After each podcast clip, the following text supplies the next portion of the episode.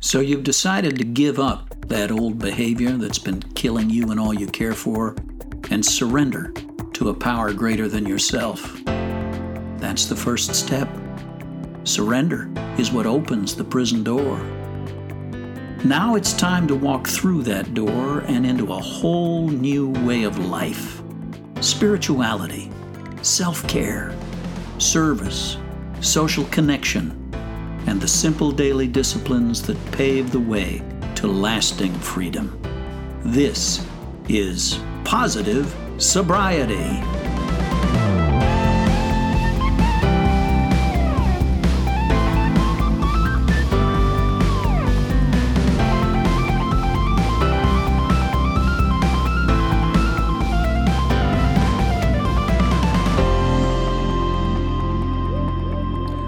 Welcome another episode of the Positive Sobriety Podcast. I'm Nate Larkin here, flying solo today. My co host David Hampton uh, was called away by a family emergency. Um, but we have a great guest lined up, so we're going to go ahead and do the show anyway. Um, let me let me ask you this: Have you ever wondered how you came to be who you are? And if you think of yourself as an addict, as I do, have you wondered how that happened? Uh, is there an inner defect in you? Uh, what set you up? I've been thinking a lot about it, been studying a lot about it. Uh, I, have learned, by the way, that um, studies of identical twins, genetically identical people separated at birth, have shown quite clearly that there are certain aspects of personality that are genetically determined. Some parts of who I am and who you are, those were the cards we were dealt with. You know, from the moment of conception, we were destined to be that way. Things like, let's say, introversion and extroversion, those are strongly genetically influenced and and even things like you know style preferences. It's amazing, really, the similarities uh, that can be found between identical twins, separated at birth and raised in different by different families, even in different countries. However, there are also large aspects of our personality and of the way we understand ourselves, the world, and our place in the world that are determined by experience, by nurture. It's not all nature. There is a very large component of nurture uh, in uh, the construction of the self, of the personality, the perceived self, who I am. Let's think of it this way. Um, you know, you and I came into this world completely helpless and completely naive. You know, unlike you know most mammals uh, humans you know come into this world not able to do freaking anything. We are completely dependent from the moment we're born upon the goodwill and the care and the nurture of uh, caregivers large people. Uh, and if they don't care about us uh, we're going to die and die quickly because uh, you know we can't we can't feed ourselves. Uh, we can't uh, roll over. I mean, we're not. so um, it's very very important that there be a bond between us and a caregiver. And that bond, we have a, there's a bonding chemical that actually is uh, given to the parent and to the child that connects us. All right. Now, we can't talk, we can't communicate our needs, we're only dimly aware of our needs. Uh, all we can do if we're, uh, you know, if we're hungry or if uh, we're, you know, wet and messy is cry. That's, that's our only means of communication.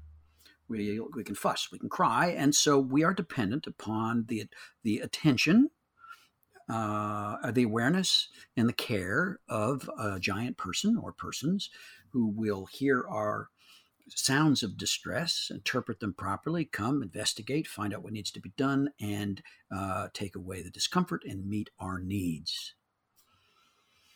Um, now, we're not processing information at a very high level. The human brain, the mature human brain, is a freaking phenomenal computer and it's it's huge it's why we have this nice you know this big head right and this this cerebral cortex where all of this uh, advanced thinking is done uh, has just barely begun to form.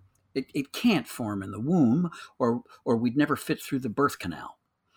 It you know so it's developing from the time we're born and it's not going to finish developing until our early 20s so our, our thinking capacity is limited, but we have some. Uh, now, uh, if we cry and the giant people respond to us and take care of our needs, we begin to conclude that we live in a safe and caring world. However, if um, we cry and a response does not come or the wrong response comes or if a negative response some kind of punishment comes we're going to begin to conclude that we live in an unsafe world or that something is wrong with us we're going to make up a story to fit our experience we are after all from the moment we're born meaning makers now, it could well be that there are a lot of things going on that are completely out of our awareness, that have nothing to do with the story we are telling ourselves. You know, perhaps there's been a terrible accident right before or right after we're born. Uh, that's taken one or you know more parents away. Uh, maybe we're very very sick. Maybe we're isolated uh, medically while doctors work frantically to preserve our life. Uh, Maybe uh, we're born into the middle of a war. Maybe, maybe our, maybe our family are refugees running for their lives. Maybe we're uh, the last sibling in a large family, and there's just simply too much going on. Maybe a sibling is very, very sick. Uh, maybe uh, we're born to a single mother who's working three jobs just to support us and the family, and there just is not enough attention to go around. Uh, maybe mom and dad are on the brink of divorce and they are so distracted and they're fighting so much that that that, that there's just too much or maybe we have a parent who's completely so distracted by a cell phone or by an addiction of one kind or another that um, they're just not paying attention we're not mature enough to know that um, our conclusion is going to be that there's something wrong with us. And here's the thing our survival is at stake. We are somehow going to have to learn to manipulate the giant people around us to somehow get the attention. We've got to get attention somehow, and we've got to get care somehow. And we're going to begin to learn which of our behaviors elicits a positive response and which doesn't. Which, which, which of our behaviors uh, elicits indifference, which elicits a negative response, a punishment of some kind, and which elicits a positive response, care. We're also going to look to see whether what we do is acknowledged, is mirrored in some way by the person or the people who are caring for us. If when we smile, they smile, then we begin to internalize the idea that, that how we feel matters. But if there's no response, if there's no attunement, we're going to start to believe that what we feel doesn't really matter at all.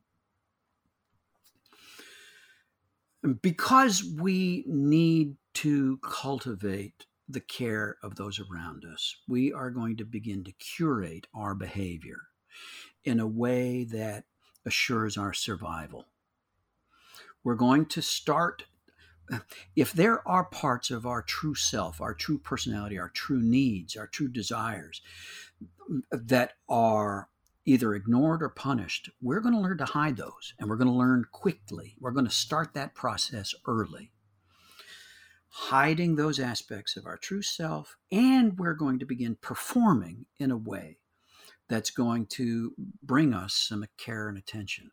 That that that split brain, that split begins early. And it's and depending on the level of attunement of our caregivers and the amount of attention they give us, that split may be small or it may be large.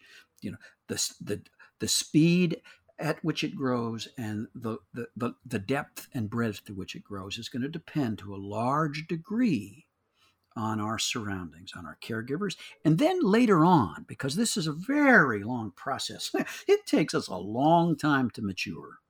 As I told you earlier, our brain doesn't finish its uh, formation until our early 20s. Um, there's a period, you know, when uh, our survival, our, the, our concern about survival uh, shifts from our parents to our peers when now it becomes absolutely essential during adolescence that we find acceptance from our peers from a peer group. We're going to read clues from from that group as to what's acceptable what and what isn't. And we're going to start to uh, we're going to we need to find a peer group that will uh, help to assure our survival uh, how large that group is going to be is going to depend uh, depend to some degree on whether we are naturally introverted or naturally extroverted. It may be uh, anyway. This gets this gets really complicated, but but here's the deal.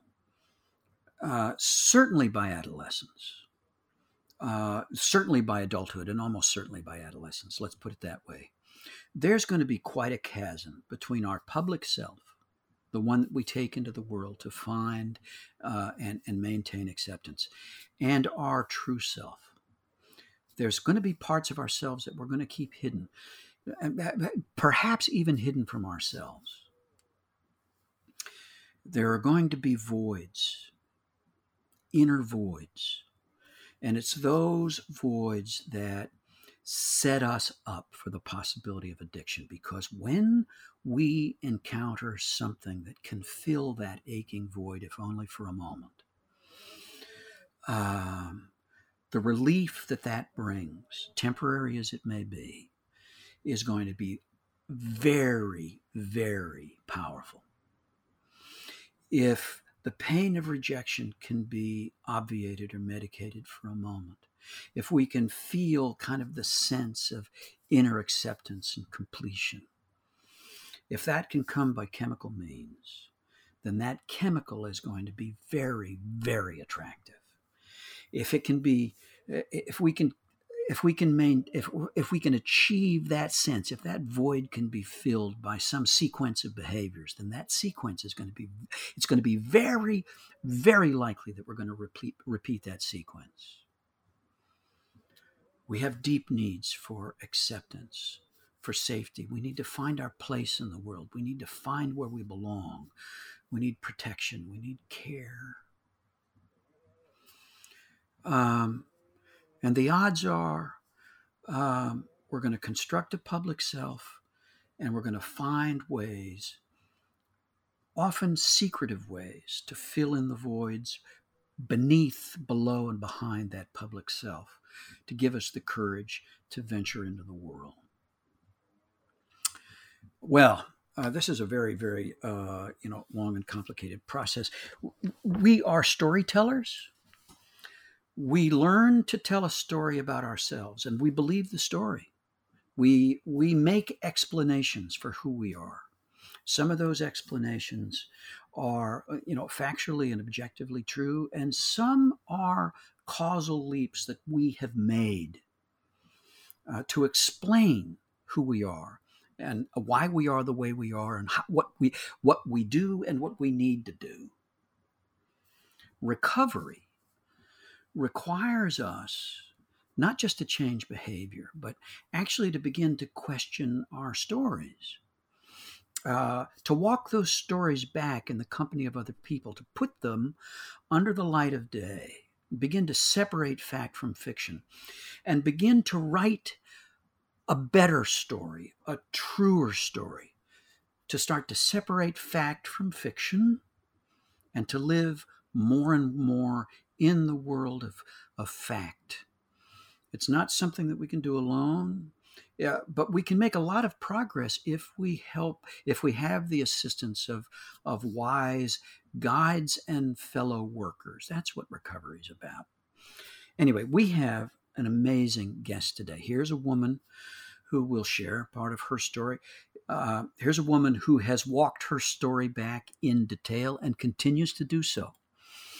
Uh, not only her story, but over the course of, of a couple of decades, she has, as a therapist, as uh, as a recovering person active in a recovery community, uh, as uh, and as a guide, as a teacher, as a as a sage, she has helped thousands of people like you and me walk their story back, examine it, and um, and and build a better and truer story, something closer to the truth.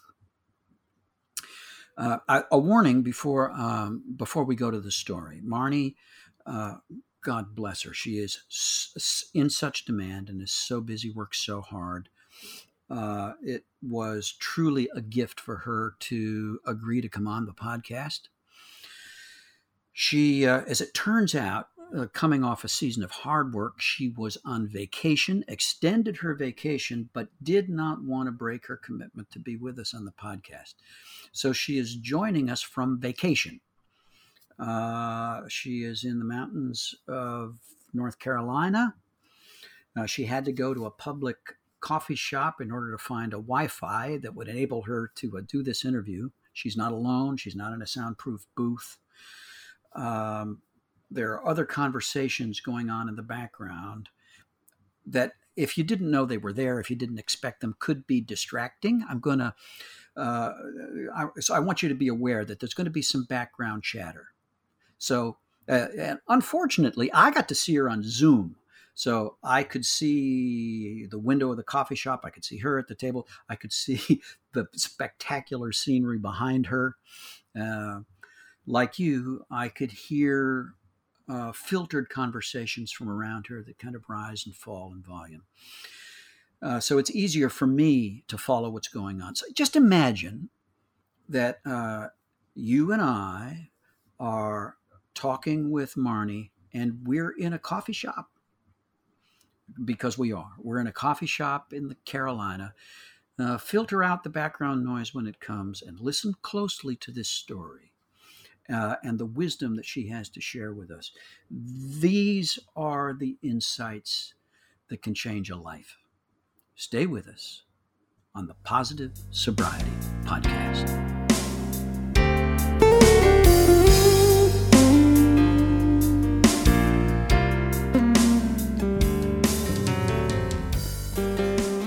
Welcome back to the Positive Sobriety Podcast. I am so excited to have with us on this show a woman who I have admired now for lo these 20 years or more. She was very instrumental in my early recovery.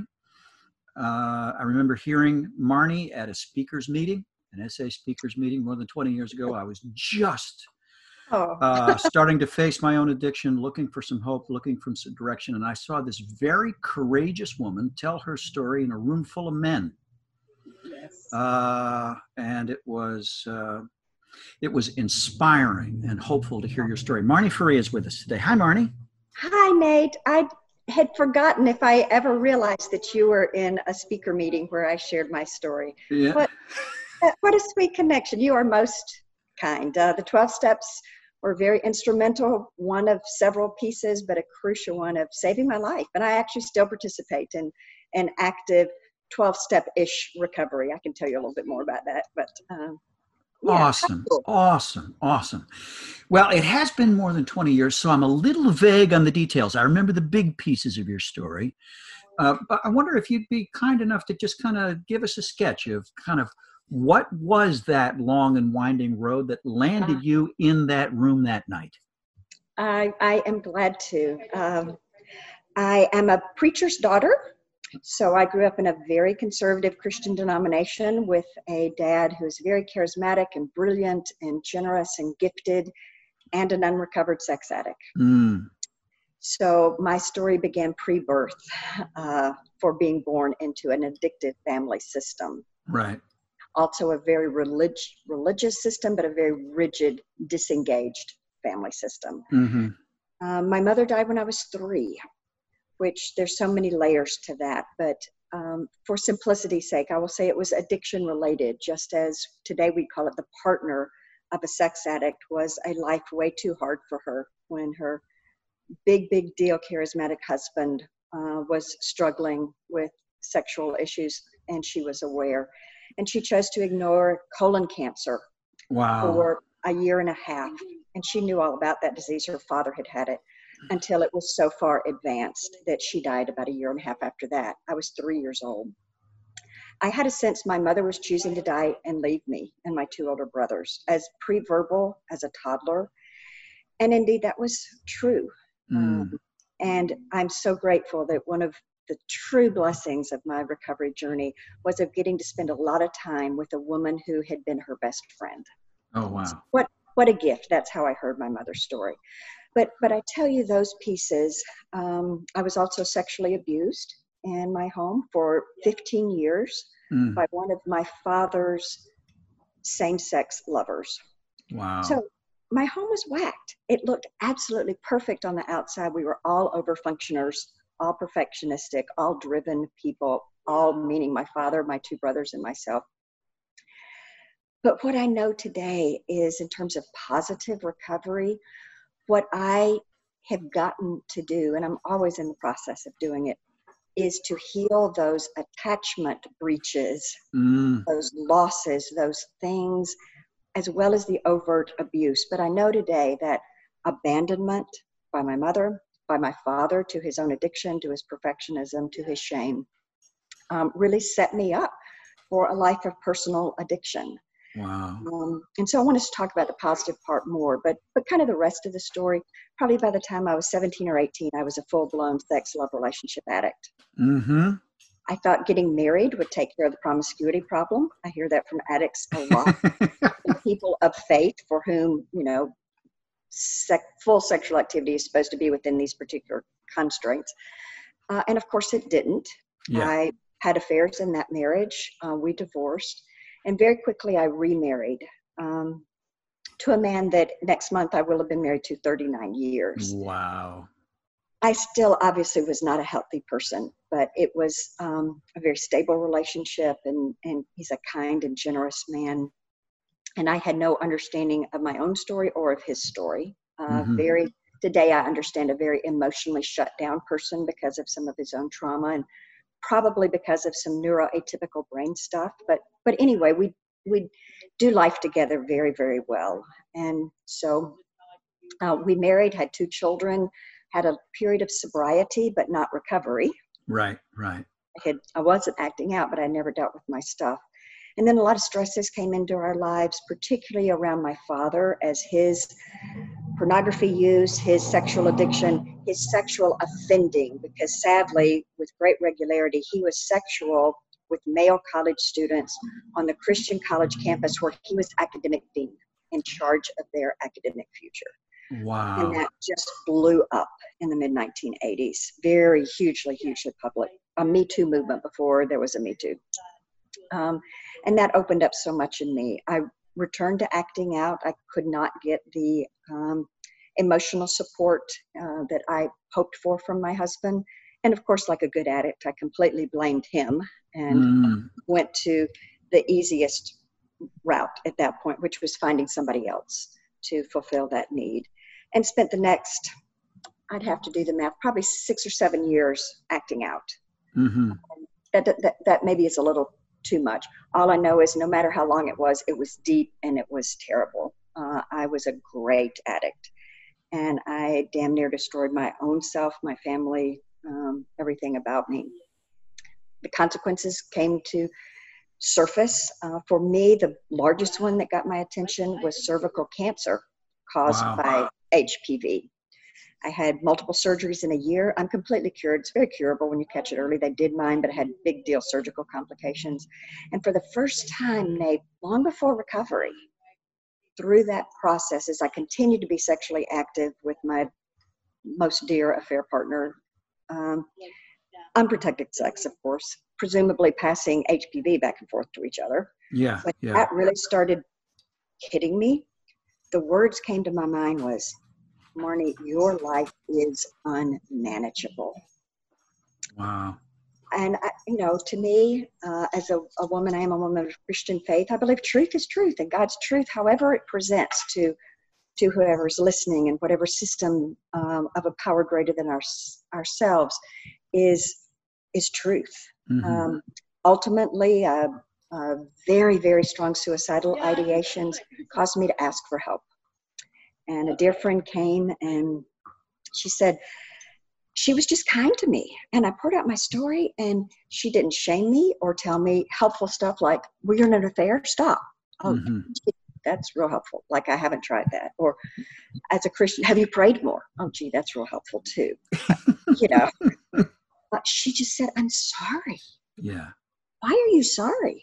She said, I'm sorry for your pain. And I said, I have screwed up my whole life. I, I created this pain. Why are you sorry for it? said, I'm sorry you're in pain. Yeah. And I'm working with a counselor and I think she could help you.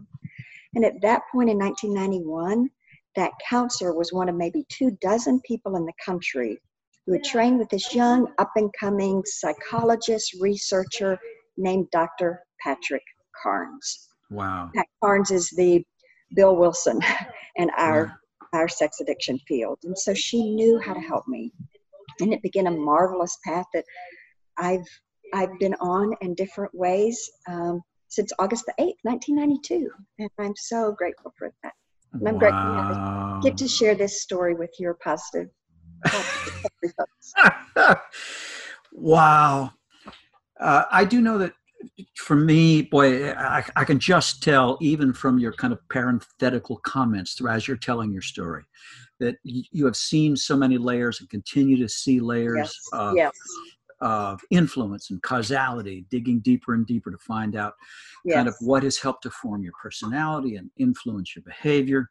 Right. Um, I know that for me, recovery in the beginning was a lot about learning a new way of living that of was course. entirely foreign to me. Uh, to move more from uh, you know performing to living. Yes what, yes, what do you re- what do you remember about those early years, those kind of adjustments uh, that you had to make, uh, that you were learning to make? And you, you I, if you're like me, you got some coaching that you hadn't gotten before. Yes, that's that's true. The very early year of recovery, Nate, was absolute hell. Mm. Uh, I spent a year trying to get sober and stay sober. Yeah. So I started the journey in 1991. I call a beginning sobriety date in 1992. Um, and and that was because I would not let anybody else in. Right. I was just so isolated in my shame. And I would talk to my therapist. I mean, she's a licensed person. She's not going to talk to anybody else. But I wouldn't let anybody else into the story. Right. And so at that point, the prevailing wisdom was, in alcohol terms, you can either drink or deal with your stuff. You can't do both. Mm-hmm. And I'm so grateful that this therapist learned from Dr. Patrick Carnes that's not necessarily true. Yeah. So for me, I had to deal with a beginning part of some of all of this woundedness to overcome the shame enough to, as a woman, walk into a 12 step meeting. Yeah, yeah, yeah. And it wasn't until I could do that, which took me a year, and mm-hmm. that that um, then I began to to really find healing because I found community. Yeah. And it was all men. And I knew I couldn't do that for a while uh, and went actually to a women's only AA meeting to do early recovery, which was marvelous. Yeah. Uh, and the woman that I asked to be my sponsor, and I gave her a first step, and I'm like, alcohol or even drugs, that's not my thing. Men, oh, men, men is my thing. And she just kind of and she said, I think I must be a sex addict too, because I've been sober from drugs and alcohol for 20 years at that point, but it's the men. And so we got to work uh, steps around sex addiction together, which was such a gift. But anyway, to get back now to your to your real answer, it was at that point of starting to allow people in, of starting to mm-hmm. let see me, to be seen. Yes. To be seen not for sexuality, to be seen as a person. Yeah. As a healing person, as a person in recovery, um, was radical for me. Yeah. And and it changed my life. Yeah. Um, yeah. Just know I'm not alone. My entire life, I believed the lie. You are all alone. Yeah. Yeah. And of course, I believed it because the, the crucial people in my life, each parent had in different ways left me. Yeah. yeah. So of course I believed it, but recovery for me was beginning, and to some extent still is, just in a vastly different way now, 28 years later. This journey away from I am alone. Yeah, yeah. To I am deeply connected with a God greater than myself and Yeah. to other healthy people in my life. Yeah, yeah, yeah. Well, I, you know, I love the terminology that Curt Thompson uses when he says that we all have a need to feel felt, Yes, right? I love Uh, that. yeah, to make this emotional connection with other people. And I don't know about you, but for me, that has been and continues to be a bit of a struggle because I was, uh, I tend to intellectualize. I wanted to think my way into recovery. And certainly there, there are ideas to accept and internalize there, and there are things to do, but there is also this kind of emotional connection. Open up the heart, which if, which if you are a survivor of trauma or abuse, you know, neglect, abandonment, that seems very, very, very risky. Yes. Yeah. uh, Now, uh, our listeners don't know this yet, but you, uh, you're the director of Bethesda Workshops. Right. Uh, you're a licensed uh, therapist, CSAT, uh, licensed uh, LMFT. What's that? M- Right. Marriage and family. Marriage and family therapy. Right, right, right, right, right. Uh, you, uh, so you uh, you help an enormous amount of people. In fact, you have just wrapped up uh, filming with Jim Kress 12 hours of video that will be used as an intensive to train counselors in the upcoming AACC virtual conference, right? Right. American Association of Christian Counselors. Right. Yeah, and yeah, yeah. yes. Uh, and uh, you're involved in all kinds of you know boards and academic. Uh, you're work you're working to get. Or are you still involved in the effort to get sex addiction finally? Come on, wake up, recognized as a real disorder. I, Or did, I'm not. I had a tiny, tiny little role in in that, uh, mostly just being very supportive of it. yeah, Um, there have been strides made about about that, um, which is good. Well, yeah. That's a bit of an aside, but tell me about that because you know we still hear this all the time. Sex addiction isn't real. That's an excuse. That's an explanation. Right. You know, uh, it's a, people just want to evade the consequences of their Right. you know volitional acts, and they want to. Yeah. Right. Uh, what's the status right now? Do you know? Well, yes. Um, of course, we believe that about alcoholism, about drug addiction. We believed that about yes. any kind of addictive behavior.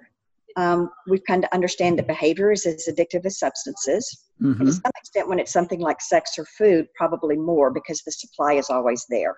The supply for for sex exists within the brain, all of the neurochemistry and all of that. And food you do have to eat to survive. So so behaviors are highly addictive.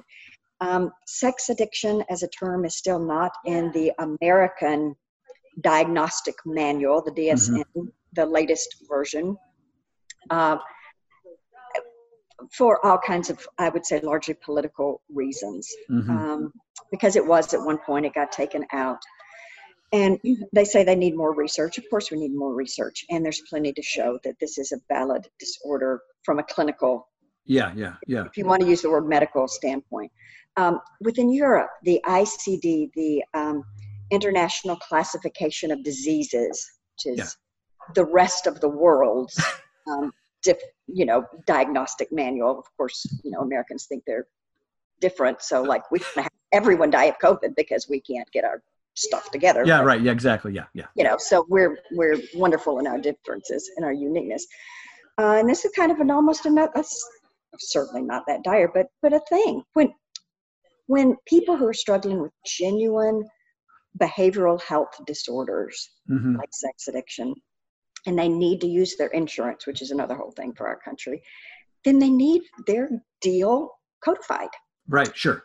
and um, and that's helpful and it's not but it is in europe uh, it's not called sexual addiction it's called compulsive sexual behavior disorder or something like that uh, it's Mhm. listed more as a compulsion which those of us in the addiction field it's not quite right and it's a marvelous start um, Yes. Yes. and they're open to being to looking at it within more of an addiction category as as the future goes on. So that is a very very positive step. Um, it doesn't affect what I do or what Bethesda Workshops does because we don't accept insurance and we haven't ever. It's just too much. But yeah. But for many people to have even this step is very helpful. And a fair number of the American insurance companies will accept an ICD code rather than a DSM code. So that's helpful. Okay, all right. Well, tell us a little bit about Bethesda. First of all, uh, you know, how did that get started, and what did, uh, you, you, guys have moved into a building within the last few years, yes. uh, and it's just phenomenal work. Tell us, t- tell our listeners a little bit about Bethesda. Um, I'd love to tell you about Bethesda workshops. Um, in the mid 90s, no one still was talking too much about sex addiction, but for sure nobody was talking about how it affected women. Mm-hmm. And I had become associated uh, with Patrick Carnes, but also with one of his proteges, Dr. Mark Laaser. Mm. Um, Mark brought into the Christian community concepts about sexual addiction as a construct and as healing and recovery from it, the same way Pat Carnes did within the secular community. So a huge, huge, huge person. And I, again, my mama God, as I call her, has so paved every bit yeah. of the way for me. And the association with Mark Laaser, who sadly died about a year ago, uh, the end of this month, um, was just enormous. I was working with him uh, through an organization doing some short-term workshops, intensives for partners of male sex addicts. Uh-huh. He and a colleague, had, Eli Machen, had started workshops for male sex addicts. Then their wives wanted help, so they started this partners. And late, late one night, it was based in Tupelo, Mississippi. I was driving home to Nashville in the middle of nowhere, and I heard God speak to me. Mm. I mean, I stopped and got out of my car. Wow. And God said, Marnie, you can do this for female sex addicts. No one is doing anything for women who struggle with sex addiction. Yeah. I called Mark the next morning, and in eight weeks, we had 12 women from across the country at the first intensive in 1997 for female sex addicts. Wow. It's, to our knowledge, it's the first dedicated treatment for female sex addicts anywhere in the world. So that began in 97. Mark and I partnered together. Um, dealing with all the different populations affected by sex addiction male addicts, um, partners of addicts, then couples affected by sex addiction. And then, as his dear wife Debbie went back to school, got her graduate degree, wanted to work with him, which had always been his heart's desire, um, they split off. Uh, so he and I started Bethesda together. I was doing workshops healing for men, for women. He was doing some, um, I forget the name, faithful and true, probably workshops for men through his organization. And as we came to partner to do all of that in Nashville under my direction, we were saying, what what name should we call this? We, we needed a new name that's not either one of ours. And at the exact same time, we both said Bethesda Workshop. Yeah, yeah. As of the, the story, which I can tell sure. you in a minute. So that was yeah. the beginning. And it's grown now from 1997. You know, this is 2000. We're taping this in 2020. So um, a, a long time. And yeah just blossomed into dealing with all of the populations that struggle with sex addiction in a very short term format, just four days. We do 12 clinical hours a day, though, so it's extremely intense when we are in person. Right, with COVID, we are online uh, for now. But in that four days, it's the equivalent to 30 day inpatient program. Sure. So, so what um, the, the model is that then people have to go home and walk it out. Well, yeah. that's recovery anyway. That's yeah. healing anyway. Is right. to walk out through 12 steps, through counseling, through other positive steps. So I am blessed and grateful to get to do it. We're located in Nashville. Again, anybody can attend now because globally, um, because we're online. When we go back to being able to be in person, people come to us from all yeah. across the country and to some extent um, other parts of the world for four intense days. Well, you've been hugely instrumental in the lives of a great many men in the Samson Society already. Oh. And, uh, you know, word on the street in Samson is that the place to go when you hit the wall. Oh. Uh, and the place where, you know, you can get some help and then there's going to be some help for your spouse or partner. Yes, yes. Uh, and it's, it's doable. Oh, thank you. Uh, but it, it isn't kindergarten. This is, I mean, this is this is know. heavy, especially in person. This is big, big, big deal. Yeah, yeah, yeah. Um, so at this point, you've interacted, Marnie, with thousands of uh, recovering sex addicts or those looking over the edge into recovery and wondering if they have the courage to leap. Sure. Uh, and, uh, you know, you've formed bonds of respect and affection. You've kept up mm. with people. I'm wondering, you know, I'm wondering about the, the, uh, the trends that you see. I don't this is a this is a big question to ask, and I didn't give you any advance warning that you might even have to think about this. But uh, do you, off the top of your head, do you see any uh, pattern uh, of uh, the, the, mental or emotional approach that that a person takes that improves their likelihood of successful recovery? Yeah, is that's something. Is it okay? Go ahead. I interrupted you though. Yeah, no, no, go ahead. Uh, yes, the trauma informed approach that is just ah. so solidly now yeah. within the work of anybody who knows anything at all about treating this issue mm-hmm. um, is is life changing. Yeah. Um, it's been around forever because that was Carnes' model that Mark Laaser brought into the Christian community. So it surprises me a little bit that people are talking about, oh, how, how novel this is. It's not. Carnes knew that from the beginning. My therapist knew from the beginning. But what is different is now there's lots of research to yeah. back of how trauma affects the brain. Mm-hmm. And and how that can take this cognitive part offline. Sure it's the cognitive part that participates in 12 steps. Right. Now, some of the steps are designed inventories to get you deeper, but still not ready to do trauma work. And and many traumatized addicts, this cognitive part, the woundedness inside the, the lower part of the brain, the automatic part, the limbic system, the base of the brain, is going to hijack this every single time. Sure, right and so to to now we have language for that mm-hmm. we have words like attachment and abandonment and neurochemistry and neurobiology and brain trauma and encoding and all of this stuff mm-hmm. that is so much easier to teach therapists how to how to help people coming from this core framework and it's wonderful right right but that it's it's a game changer but if I have the willingness to face my trauma and I have the help of an informed therapist who can yes. guide me in that work, that's going to vastly improve my chances for a successful recovery. Absolutely. In fact, okay. I believe there's almost zero chance of successful recovery. Maybe sobriety, but you know what my drug and alcohol friends would call the white knuckling kind of recovery. Right, right. Without dealing with your stuff. Right, right, right. Because because addiction is the top layer. It's the tip of the iceberg. Yeah. It's not. It's not. It's not the problem. It's the solution to a problem. False solution. Right, right. Now you also uh, mentioned a word a couple times early in telling your story. You talked about attachment. What's the role of attachment in addiction and recovery?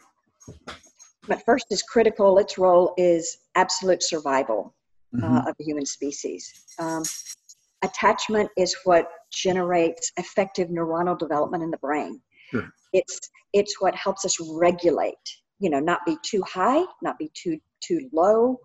Um, it to live within clinically, it's called this window of tolerance, where I can both think and feel. Mm-hmm. Uh, where I'm I'm keeping it in the road. You know, I'm keeping it.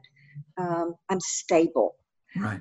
Well, when we have attachment breaches, and this isn't rocket science, this is caregivers, primarily parents, who are making eye contact, right? Reciprocating. We we are on Zoom, and as I'm looking at you, we're kind of in the shadows. You are kind of in the shadows, but I can still see you nodding your head, and you're smiling at me, and you're you're right. engaging with me, and your facial expressions. That's attunement. Right. That's reciprocity. Infants have to have that for healthy brain development. Right. And we do a pretty abysmal job in our culture about that because you know how we parent?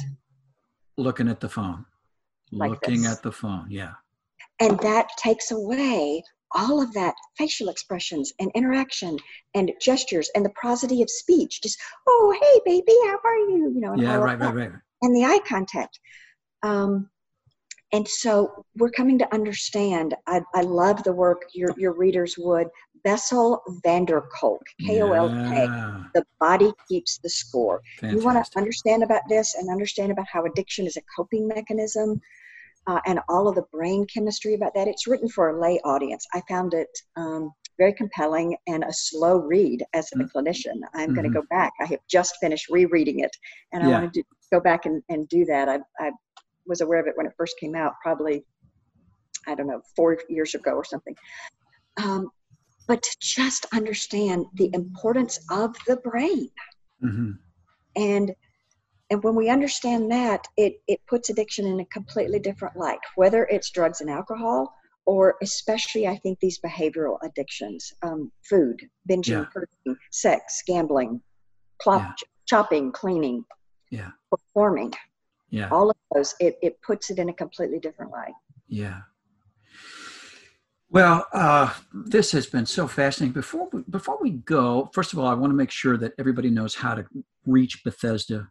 Before we get there, I want to ask you this: uh, What um, are the kind of daily, at this point, almost habituated practices, the things that you do on a daily basis that you kind of at this point know are essential to keep you in the middle of the road?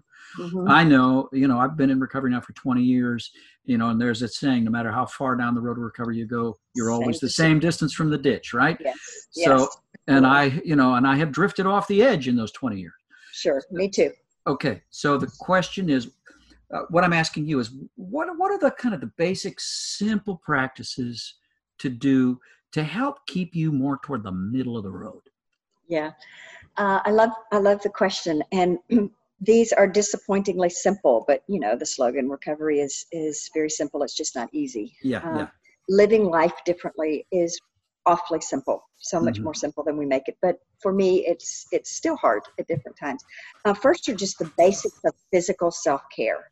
Mm-hmm. Um, I was diagnosed in 2005 with a pretty significant autoimmune disorder which completely rocked my world. I struggled just to barely function for several years. I'm wow. completely in remission now, but it taught me the importance of nutrition. Mm-hmm. More than that, the importance of healthy sleep, mm-hmm. the importance of uh, moderate kind of exercise. Part of this thing is is this real strenuous exercise tips you over the edge. Um, okay. So I have to be careful about that, but. Um, and ultimately all of that was very healing and all of those are still huge practices in my life. Uh, more recently meaning last eight or ten years i've added mes- meditation which i had never particularly done before and that's been marvelous. Uh, so i just so love doing that. I've added a Christ- christian version of spiritual direction and mm-hmm. that is wonderful. That inviting uh, God or Jesus, the God of my understanding, into different internal places yeah. uh, has radically helped my insides. Um, wow, wow. Um, van der Kolk talks about meditation and some of those kinds of things about how that that happens. Uh, I've taken up hiking in the last two years. I'm an old woman. I'm 64 years old, uh, but had always loved the outside and outdoors and grew up outdoors. Mm-hmm. not hiking or camping or anything like that. My father certainly didn't do that, but just loving being outside and had gotten away from that and mm-hmm. was very much a workaholic. Both there was a whole lot of work to do and work filled some some voids, emotional voids yeah. that like um, and so I had a good friend who climbed Mount Kilimanjaro. Mm-hmm. And just watching him train and hearing about it and stuff really got me into hiking. You're in Nashville. I'm in Nashville. Uh, I'm a regular on Ganier Ridge. At, uh, oh, nice. Yes, out at um, Radnor Lake and and other places. I've been hiking here in the mountains. Um, mm. So to to be quiet, to learn to be quiet, to learn to be still. I think the other biggest piece is I am passionate about my connection with safe people.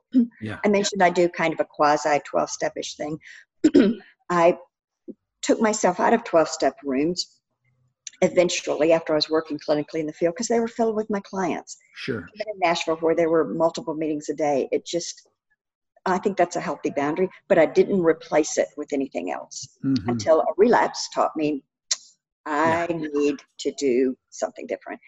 And so a, a female woman in recovery who had become a good friend, um, we began a women's only closed 12 step meeting. Nice. So that none of us, we're all professionals, none, none of us refer clients or patients or parishioners into it. Right. Um, so that we can keep it safe for, for those of us who professionally are out there in the field. Unfortunately, there's not a caduceus type meeting for sex addiction. Mm-hmm, mm-hmm. So, um, Yeah. you know, it's hard for some professionals who are helping other people to find some of that help. Um, and so we've done life together for 20 years. Oh, and- wow. Just dear, dear, dear women to me. And I am so grateful for that. Um, I have recently gone through something that I won't share the particulars about, but my point is I recognize as I was reaching out to people I would consider inner circle for Yeah. support and processing, I have like a dozen and a half people with Mm. whom I shared some information and, and what was happening in my life. And when I stepped back and looked at that, I just like, holy, Yeah. Jesus, I am so richly, richly blessed. These aren't even people like yourself whom I completely trust, and I know you would do anything you could do to be yeah, yeah, yeah, yeah, yeah. I could have, but I mean, these are people with whom I'm really doing life, not just Yeah, yeah, yeah, yeah, people I knew would get it and and yeah, yeah, be yeah, supportive and be prayerful. I mean, I'm just like, wow. yeah. Um, so so those things are um, are the daily things. Practicing gratitude.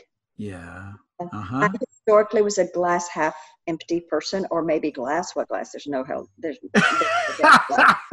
Who stole the glass? Right. running away. From a trauma standpoint, when the worst thing happens to you before you're five years old, Yeah. of a parent, uh, your brain learns to always expect the worst. Sure. Right. Yeah. And and so that was helpful to me because for years I would think, what's the matter with my recovery that I'm still always kind of negative inside and yeah. Yeah. Mhm. and you know suspicious and and anxious. I carry a fair amount of anxiety in my body that is actually dissipating some recently. Mm. I'm so grateful for that. Um, and wh- when I attended more to to my brain, I'm working with a somatic experiencing practitioner it's a diff- specific kind of, of clinical therapy that's working with the body and this neurochemistry and stuff. And that's been kind of miraculous now at year 28 in recovery. Um, Wow. helpful. So, and I'm finding myself overwhelmed with gratitude. Uh, you told me before we started, you're so kind. You know, you you look so healthy and happy and all that. Mm. I am, Nate. Mhm. I, I am. And um, life is good. It's not without its problems and significant challenges. And something is different inside now after all these years. And believe me, I mean, it's been wonderful compared to any worst day acting out Yeah. Yeah. um, Oh, sure. Absolutely. since, since uh, you know, 1991, even before sobriety in 1992. But yeah. but there's a deeper level here, and I'm so grateful. Oh. Well, uh, I have so enjoyed our conversation. I know Oh, our listeners have- will too. Um, if they, before I let you go, Yeah. any of our listeners want to connect with you, with your staff, with Bethesda workshops, explore how they might be able to take their recovery or the recovery of a loved one to the next level. They want to help somebody. What's the best way for them to get a hold of Bethesda or you? It's to access our website, which is Bethesda, uh, like Bethesda, Maryland. So B E T H E S D A hmm workshops, plural with an S, dot org. So Okay. Bethesda workshops.org. The dot org is important. Um, that's the best way. There's tons and tons of information free to read just about sex addiction for addicts, for partners, for teens and adolescents, and for their parents. Oh, teens and adolescents now. Yes. Oh, Yeah, really? I didn't know this, Marnie. Yes, we Oh, fantastic. program for adolescents who are struggling with problematic sexual behavior. It's gender specific again, Yeah. like all of our stuff is. That short term treatment, you just don't need the distraction of having to deal with the other. Right, Gender. right, right. Um, but they have to come with their parents, and guess who doesn't want to come? it's not wow. Are thrilled when they communicate with me or with somebody else on my staff, and they hear, let me promise you, we are not going to beat you up. In fact, we're going to go after your parents. Wow. You know? And wow. we're going to create a safe place where y'all can have really hard conversations like, being in this family is shit. This yeah. is, this, I, want to know why I drink? Well, let me tell you why I drink. Yeah. I mean, that's not true for everybody, but but for some people it is. So I'm so excited about that. Uh, I can't imagine what it would have been like as an adolescent myself to oh, get help. Oh wow! I'll tell you, Nate, we are having an extremely difficult time getting that program off the ground. We started actually three years ago. Wow! And we've canceled many more workshops than we've held because parents won't come. Yeah. So it's a group intensive designed for at least two families, ideally three or four and so many times we've had one family that wants to come and nobody else. Wow. And we've canceled it. So this this fall, the top plate for me professionally is to work with my staff of adolescent specialists. And we don't know how, but we're going to figure out how to do an intensive with just one family so that we can help the one starfish, yeah. you know, that's at the sea. and and so that maybe that'll get us some traction. And the challenge yeah. is when it's just parents and a teen, wow, that's intense and yeah, when it's everybody yeah. else that that group experience diffuses some of that so we've got to figure out how to get over that and and i don't know but i trust that my mama god is going to show us so well, we're going to do that i'm so happy to hear about this and i i, I now i'm battling a little shame i feel like i should know that you've been doing this adolescent work because i get asked about it all the time and i have to say well samson society doesn't have anything for adolescents i don't know what to do mm-hmm. if, it's, if it's around porn stuff i say go to fight the new drug that's the best right, thing i know right. Capstone. Okay. Yeah, Capstone yeah. in Searcy, Arkansas does great work with male adolescents, like 13 to 22 or something like that. Okay. All right. For, for listeners, you need to know about Capstone. If uh, It's a faith-based but highly clinical program. Um, terrific work with adolescents and their families. But All right. or a shorter, smaller option. And by the first of the year, I we are going to figure out how to do this with just one family. Even if we do it kind of poorly, we're going to say, Will you come and, and be guinea pigs with us and help us figure out how to create a safe environment when it's just your family? Okay. In the meantime, I'm going to do all I can do to make sure Thank that you. uh, you're not stuck with just one family. So Thank you. That would be awesome. Would be, we have, man, we have honed that curriculum. It is amazing. It's largely experiential. It's not talk therapy. It's yeah, not, yeah. you know, um, it's family systems. Everyone is a part of this problem and therefore a part of the solution. It's, right, right. it's really wonderful. But back to Bethesda workshops, we've got all kinds, tons of free stuff to to read, uh, print information. I'm a journalist. I was a journalist before, a therapist, a writer. So there's lots. It's real. Our website's text heavy. Just build a bridge. Yeah. Um, but there's also um, resources of recommended reading. We have a small series of podcasts. Some of them are clinical, some of them are spiritual. Um, we have a Facebook page.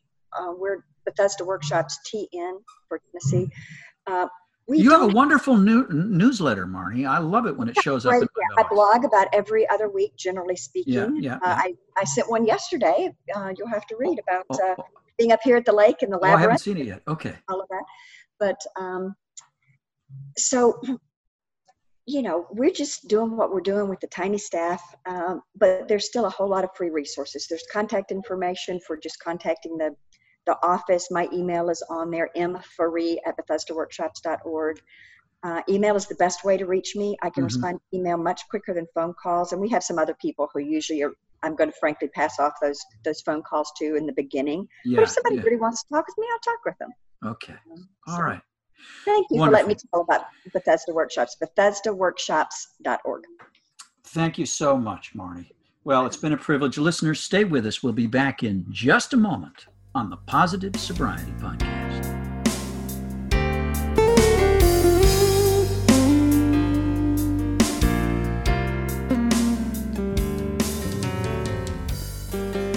Well, there you have it. I told you that was going to be a good conversation. It's always a privilege when we have uh, a time, any time at all, to spend with Marnie. And uh, once again, I'm so grateful that she kept her appointment with us, even even on vacation. Well, we are rapidly approaching the end of the hour.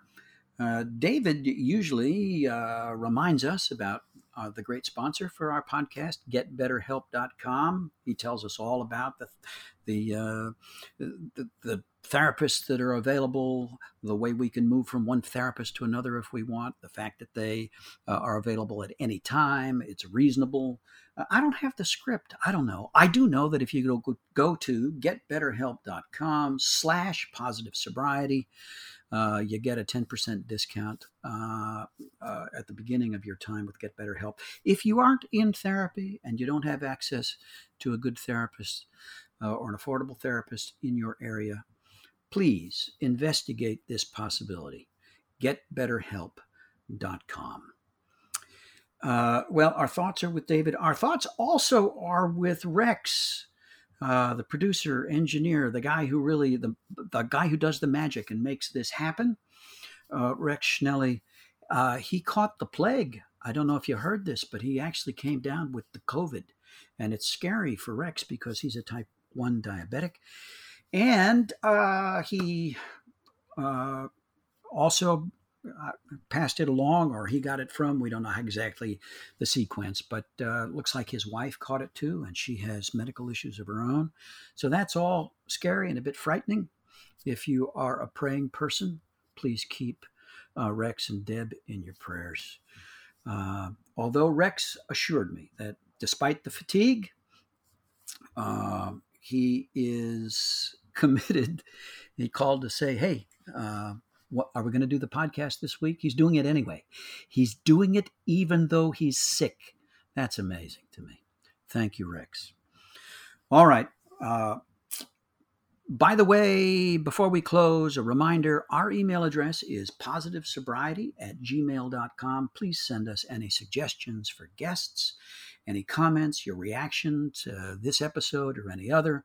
We love to hear from you at positivesobriety at gmail.com com. Well, that's it for this week. Until next time, I'm uh, I'm Nate. Uh, he's David, and the other guy is Rex. We're all your pals on the Positive Sobriety Podcast. The Positive Sobriety Podcast is recorded at Crossroads for the Nations in Brentwood, Tennessee. Live producer Rex Schnelly, music by Rex Schnelly, theme music by Matt Ulrich, uh, hair and makeup by Lyle Lovett, uh, wardrobe by Kathy Gifford.